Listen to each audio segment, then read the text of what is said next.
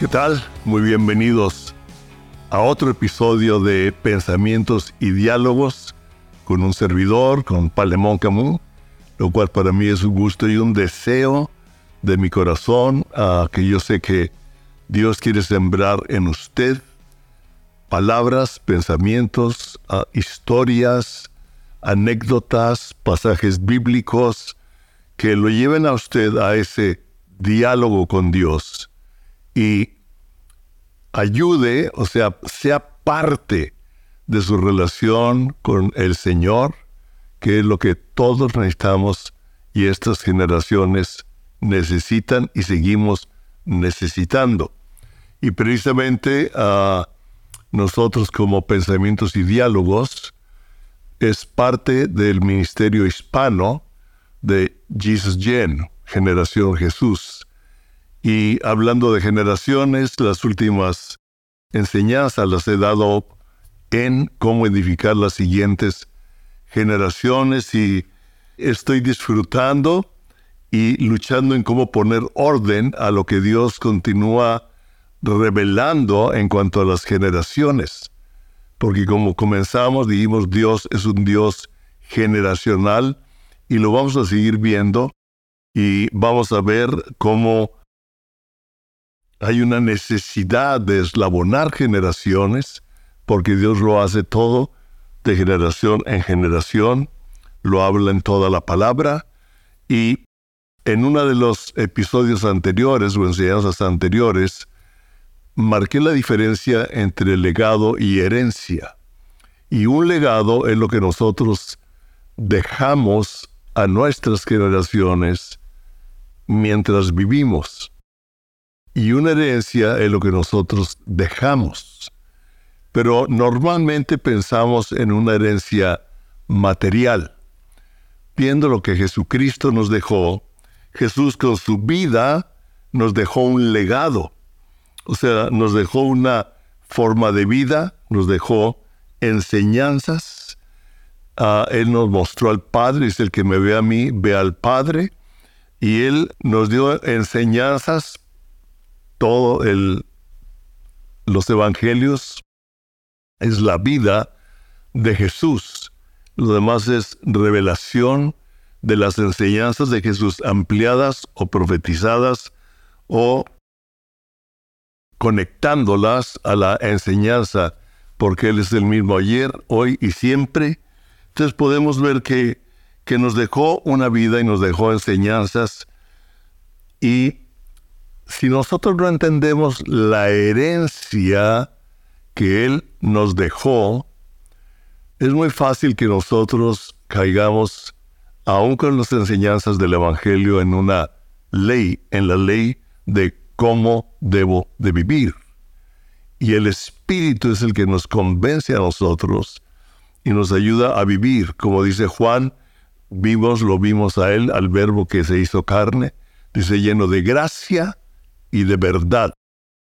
Y sus discípulos tuvieron la revelación de la gracia y la verdad al convivir con Él, al escuchar sus enseñanzas, algunas de ellas muy duras, algunas muy fuertes, pero es el Espíritu Santo el que nos ayuda a vivir su palabra en la verdad y la gracia. Las dos van juntas. La gracia no quita la verdad, ni la verdad quita la gracia. Ahora, la herencia es lo que Él nos dejó con la muerte en la cruz. Con su muerte en la cruz, Él nos dejó la herencia. La herencia es que en la cruz Él pagó por los pecados de toda la humanidad. Pero el que cree en Él tiene la vida eterna. El que cree en mí tiene la vida eterna.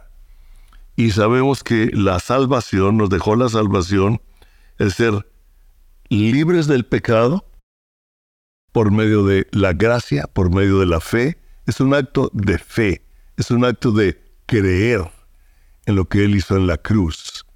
Y es algo que debemos tener bien claro y que debemos transmitir a la siguiente generación la realidad de quién es Cristo, que Él murió en la cruz por nuestros pecados, no dejarles nada más una serie de reglas bíblicas o reglas denominacionales o reglas en una mezcla con lo que nosotros aprendimos. Ah, hay sabiduría en aprender en lo que hemos vivido, pero la sabiduría es el temor a Dios y la inteligencia es el conocimiento del Altísimo. No lo dice la palabra. Y Él llevó nuestros pecados, somos salvos por fe, por medio de la gracia. Y por lo que Él hizo en la cruz, no por lo que nosotros hacemos para merecer lo que Él ya hizo. Él ya me amó, Él me sigue amando, me amó desde antes de formarme en el vientre de mi madre.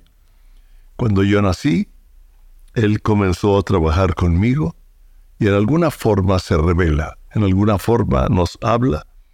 Todos tenemos un diferente, diferente testimonio y estamos viendo testimonios en todo el mundo de lo que Cristo está haciendo ahorita. Ahora, con Él, con su muerte, nos hizo herederos.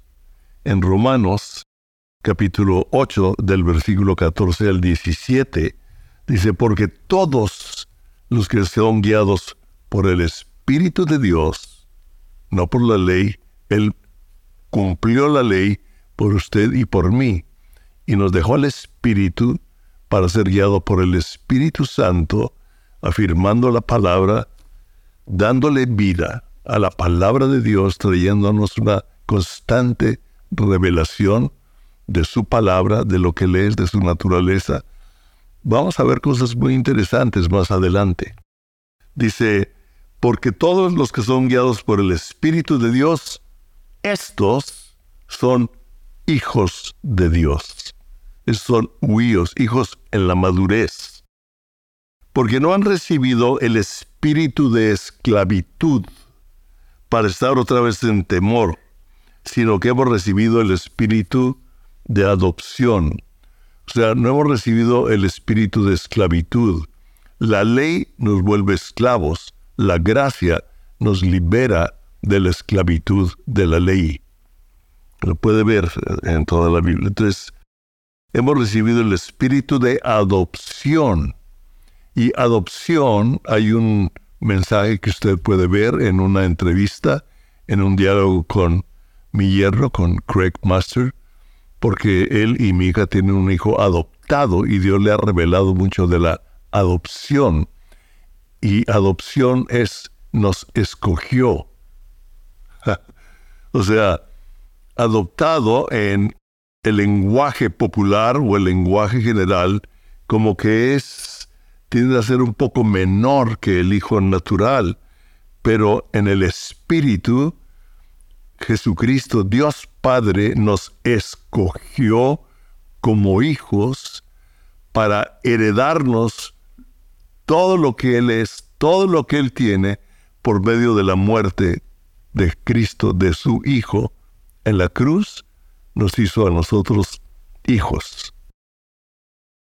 Y continúa en Romanos 8, dice, el Espíritu mismo da testimonio a nuestro espíritu. O sea, el Espíritu Santo nos afirma en nuestro espíritu de que somos hijos de Dios. Y si hijos, también herederos. Y si hijos, también herederos. Herederos de Dios y coherederos con Cristo. ¿Se da cuenta? O sea, todo lo que Cristo tiene con el Padre, la muerte de Cristo en la cruz, nos la transfiere a nosotros. El reino de su Padre. A mi Padre le ha placido darles el reino. ¡Wow! Señor, danos esta revelación y ayúdanos a formar esta revelación y esta identidad en nuestros hijos. Que nuestros hijos tengan la identidad, que nuestros nietos tengan la identidad como hijos de Dios, herederos por la muerte de Cristo y la capacidad de poder llevar una relación de Él al quitar el pecado que nos separa de la presencia del Padre por medio de lo que Él hizo. Y dice, herederos de Dios y coherederos con Cristo, si es que padecemos juntamente con Él, para que juntamente con Él seamos nosotros glorificados. ¡Wow! Él quiere derramar su gloria sobre usted y sobre mí, no para tener su gloria, sino traer la gloria de Él. Hay tanto, ok. Ahora, nosotros vemos que desde los tiempos de Abraham viene esta promesa. Abraham le dijo, y serán benditas en ti todas las familias de la tierra. Inclusive la bendición generacional comienza desde Adán y Eva, cuando les dijo, los bendijo, les dijo, fructificad y multiplicados y sojuzgad la tierra. Entonces, el Señor, por medio de la muerte de su Hijo, nos heredó su reino. Y por medio de la resurrección y de la obra del Espíritu Santo, nos da a nosotros la habilidad de vivir una vida resucitada, una vida de resurrección. Ya no vivo yo, mas vive Cristo en mí y lo que ahora vivo en la carne, lo vivo en la fe del Hijo de Dios que murió por mí. No nada más perdonó nuestros pecados, no nada más murió por nuestros pecados, sino que también nos hace herederos, coherederos de todo lo que es de su Padre. Y con la resurrección nos da la vida de resurrección, la misma vida de, que tiene Jesús. Usted y yo vamos a resucitar con un cuerpo como el de Jesucristo, como el que Él tiene ahorita. Es impresionante. Y el Espíritu Santo nos ayuda a poder vivir las promesas, las palabras, la enseñanza de lo que Él nos revela en su palabra por la vida de la resurrección. Y podemos ver ah, que esta promesa de la bendición por fe realmente viene desde Abraham, viene inclusive desde Adán y Eva. Abraham le dijo, serán benditas en ti todas las familias de la tierra. Y le prometió una tierra que él todavía no veía.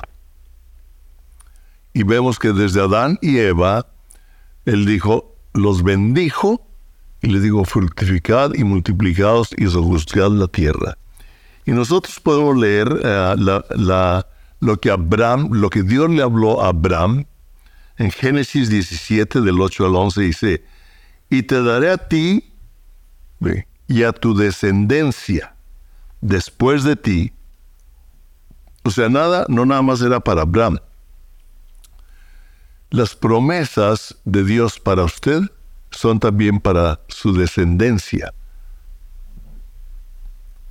La gracia de Dios sobre usted también va sobre su descendencia. Cuando usted y yo caminamos con el Señor, nuestra descendencia recibe una herencia de gracia. Inclusive va en aumento. Y dice, y te daré a ti y a tu descendencia después de ti la tierra en que moras, toda la tierra de Canaán, en heredad perpetua, y seré el Dios de ellos. Me impresiona porque dice, lo daré en heredad perpetua. Y si nosotros vemos la historia, vemos nosotros que el pueblo de Israel fue esparcido por todas las naciones, como que la promesa de Dios hecha a Abraham no se cumplió. Si nosotros viéramos la historia en esa época donde fueron esparcidos por todo el mundo, que también estaba profetizado, pero se los iba a regresar, y ahorita están viviendo esta promesa de Dios en la tierra que Dios le prometió a Abraham. Israel es el cumplimiento de la promesa de Dios hecha a Abraham. Dice, en heredad perpetua y seré el Dios de ellos. Y dijo de nuevo Dios a Abraham, en cuanto a ti, guardarás mi pacto, establece un pacto. Tú y tu descendencia después de ti por sus generaciones. Wow.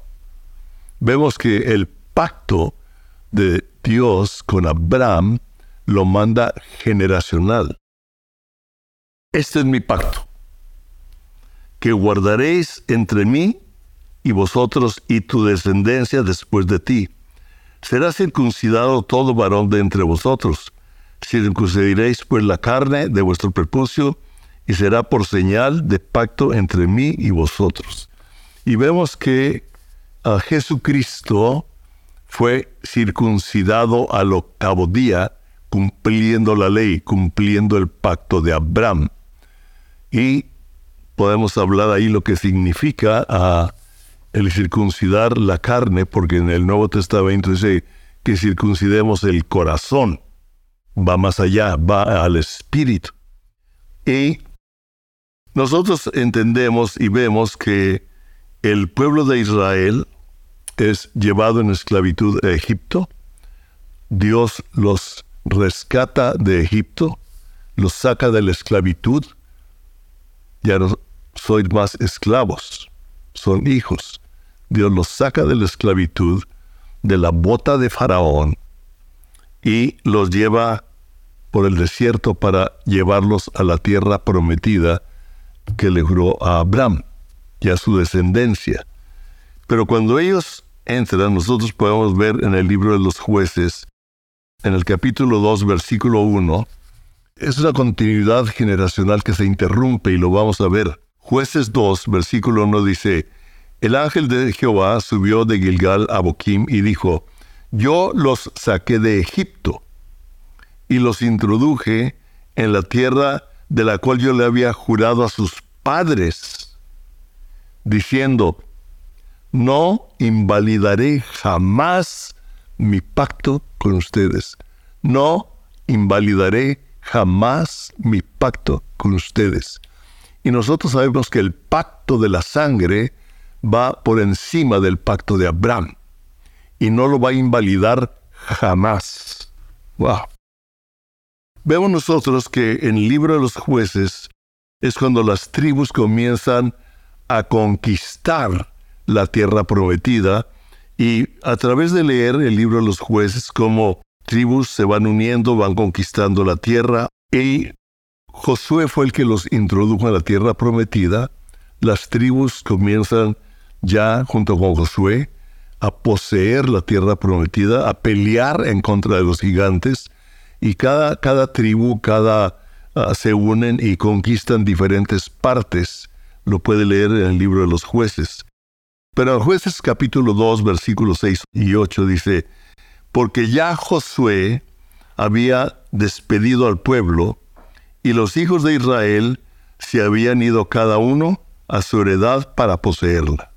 Ya, habían poseído la tierra, cada quien iba a vivir en lo que conquistó Dice, y el pueblo había servido a Jehová desde el tiempo de Josué y todo el tiempo de los ancianos que sobrevivieron a Josué. Josué y los ancianos que sobrevivieron a Josué, los cuales habían visto todas las grandes obras de Jehová que él había hecho por Israel. Pero murió Josué hijo de Nun, siervo de Jehová, siendo de 110 años. Y nosotros podemos ver en el versículo 10 del capítulo 2 de jueces, dice, y toda aquella generación también fue reunida a sus padres.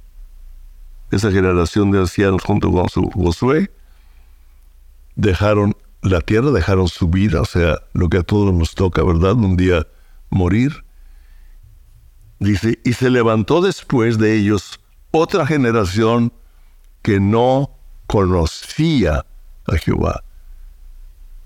¿Qué falló? ¿Qué, les falló a esta generación? Que no, sus hijos, sus nietos, no conocían a Dios, al Dios que ellos conocieron, al Dios que los introdujo. Vieron las señales, vieron los milagros, vieron la promesa cumplida, vieron el respaldo de Dios para conquistar gigantes y poseer lo que Dios les dio, fallaron en no transmitir a la siguiente generación el que conocieran a Dios en una forma personal. Dice, y toda aquella generación, la generación, vemos de los ah, líderes junto con Josué, fue reunida a sus padres y se levantó después de ellos otra generación que no conocía a Jehová ni la obra que él había hecho por Israel. ¿Se acuerda en el primer salmo que leímos? Como que les hablemos de las obras, que contemos de lo que Dios ha hecho eh, en el mundo, en nuestra vida, ah, que hablemos de las cosas que Él hace, que hablemos de Él, que los llevemos a conocer a Dios en una forma personal, no dejarles una religión de reglas, sino una relación personal en la gracia por medio de la verdad establecida en su palabra y el Espíritu Santo llevándolos. Jueces 3.7 viene algo tremendo, dice, hicieron pues los hijos de Israel lo malo cuando no conocemos a Dios, cuando una generación no conoce a Dios, es influenciada por los pensamientos, influenciada por la cultura del mundo, porque Dios dejó, permitió que quedaran entre ellos algunos de las tribus, algunos de los, sí, de las tribus que conquistaron, dice, para probarlos. Y cuando nosotros no conocemos a Dios, cuando nuestros hijos, nietos no conocen a Dios de una forma personal, es muy fácil que sean influenciados por la cultura de pocos. Imagínense, qué es lo que está pasando ahorita. Son menos los que están haciendo lo malo. Aunque bueno, no hay ninguno que llamó y por otro lado. Dice, hicieron pues lo los hijos de Israel lo malo ante los ojos de Jehová y olvidaron a Jehová su Dios y sirvieron a los Baales y a las imágenes de acera. Comenzaron a tomar otros dioses, o sea, su corazón comenzó a ser gobernado por los dioses de este mundo, por los dioses de este mundo, el dinero, la fama, etcétera, el éxito, ah, el lograr grandes cosas, pero no el lograr cosas en Dios de acuerdo a Él. Jueces capítulo 3 del 9 al 10 dice, entonces clamaron los hijos de Israel a Jehová porque habían oído algo, entendían que había un Dios, y clamaron a Dios, y Dios les levantó un libertador a los hijos de Israel, y los libró, esto es, a Otoniel, hijo de Cenaz, hermano menor de Caleb. ¿Se acuerdan que Josué y Caleb fueron los que los llevaron a la tierra prometida. Entonces el hermano menor de Caleb, que conocía a Dios, que había oído de Dios, Dios lo levantó como líder, lo despertó. Dice, y el Espíritu de Jehová vino sobre de él. Usted puede ver cómo Dios nos dice, y derramaré mi espíritu sobre toda carne. Y el Espíritu de Dios vino sobre el hermano menor de Caleb para levantarlo como líder y restaurar a una generación que se había perdido y que no conocía a Dios, y Dios poder así restaurar lo que él prometió. Wow. Dice, hijos de Israel, y lo libró esto es Otoniel, hijo de Cenaz, hermano menor de Caleb. Y el espíritu de Jehová vino sobre él y juzgó a Israel y salió a batalla. Y Jehová entregó en su mano a Cusán, Rizataim, rey de Siria, y prevaleció su mano contra Cusán, Rizatamaim. Entonces nosotros vemos la historia en jueces capítulo 3, versículo 12. Dice, volvieron los hijos de Israel a hacer lo malo. Va la burra al maíz otra vez, ¿no? O sea, eso es un dicho mexicano, o sea, otra vez ahí va volvieron los hijos de Israel a hacer lo malo ante los ojos de Jehová, y Jehová fortaleció a Eglón, rey de Moab, contra Israel, por cuanto habían hecho lo malo ante los ojos de Jehová. Voy a brincarme a jueces capítulo 4, versículo 1.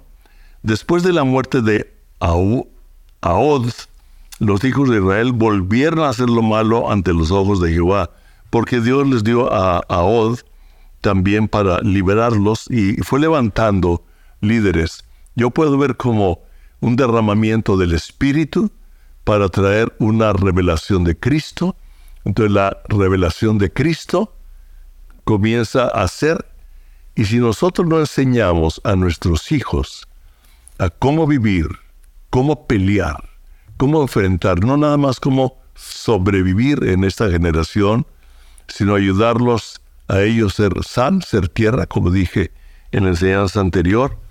dice aquí, los hijos de Israel hicieron lo malo ante los ojos de Jehová, y Jehová los entregó en manos de Madián por siete años.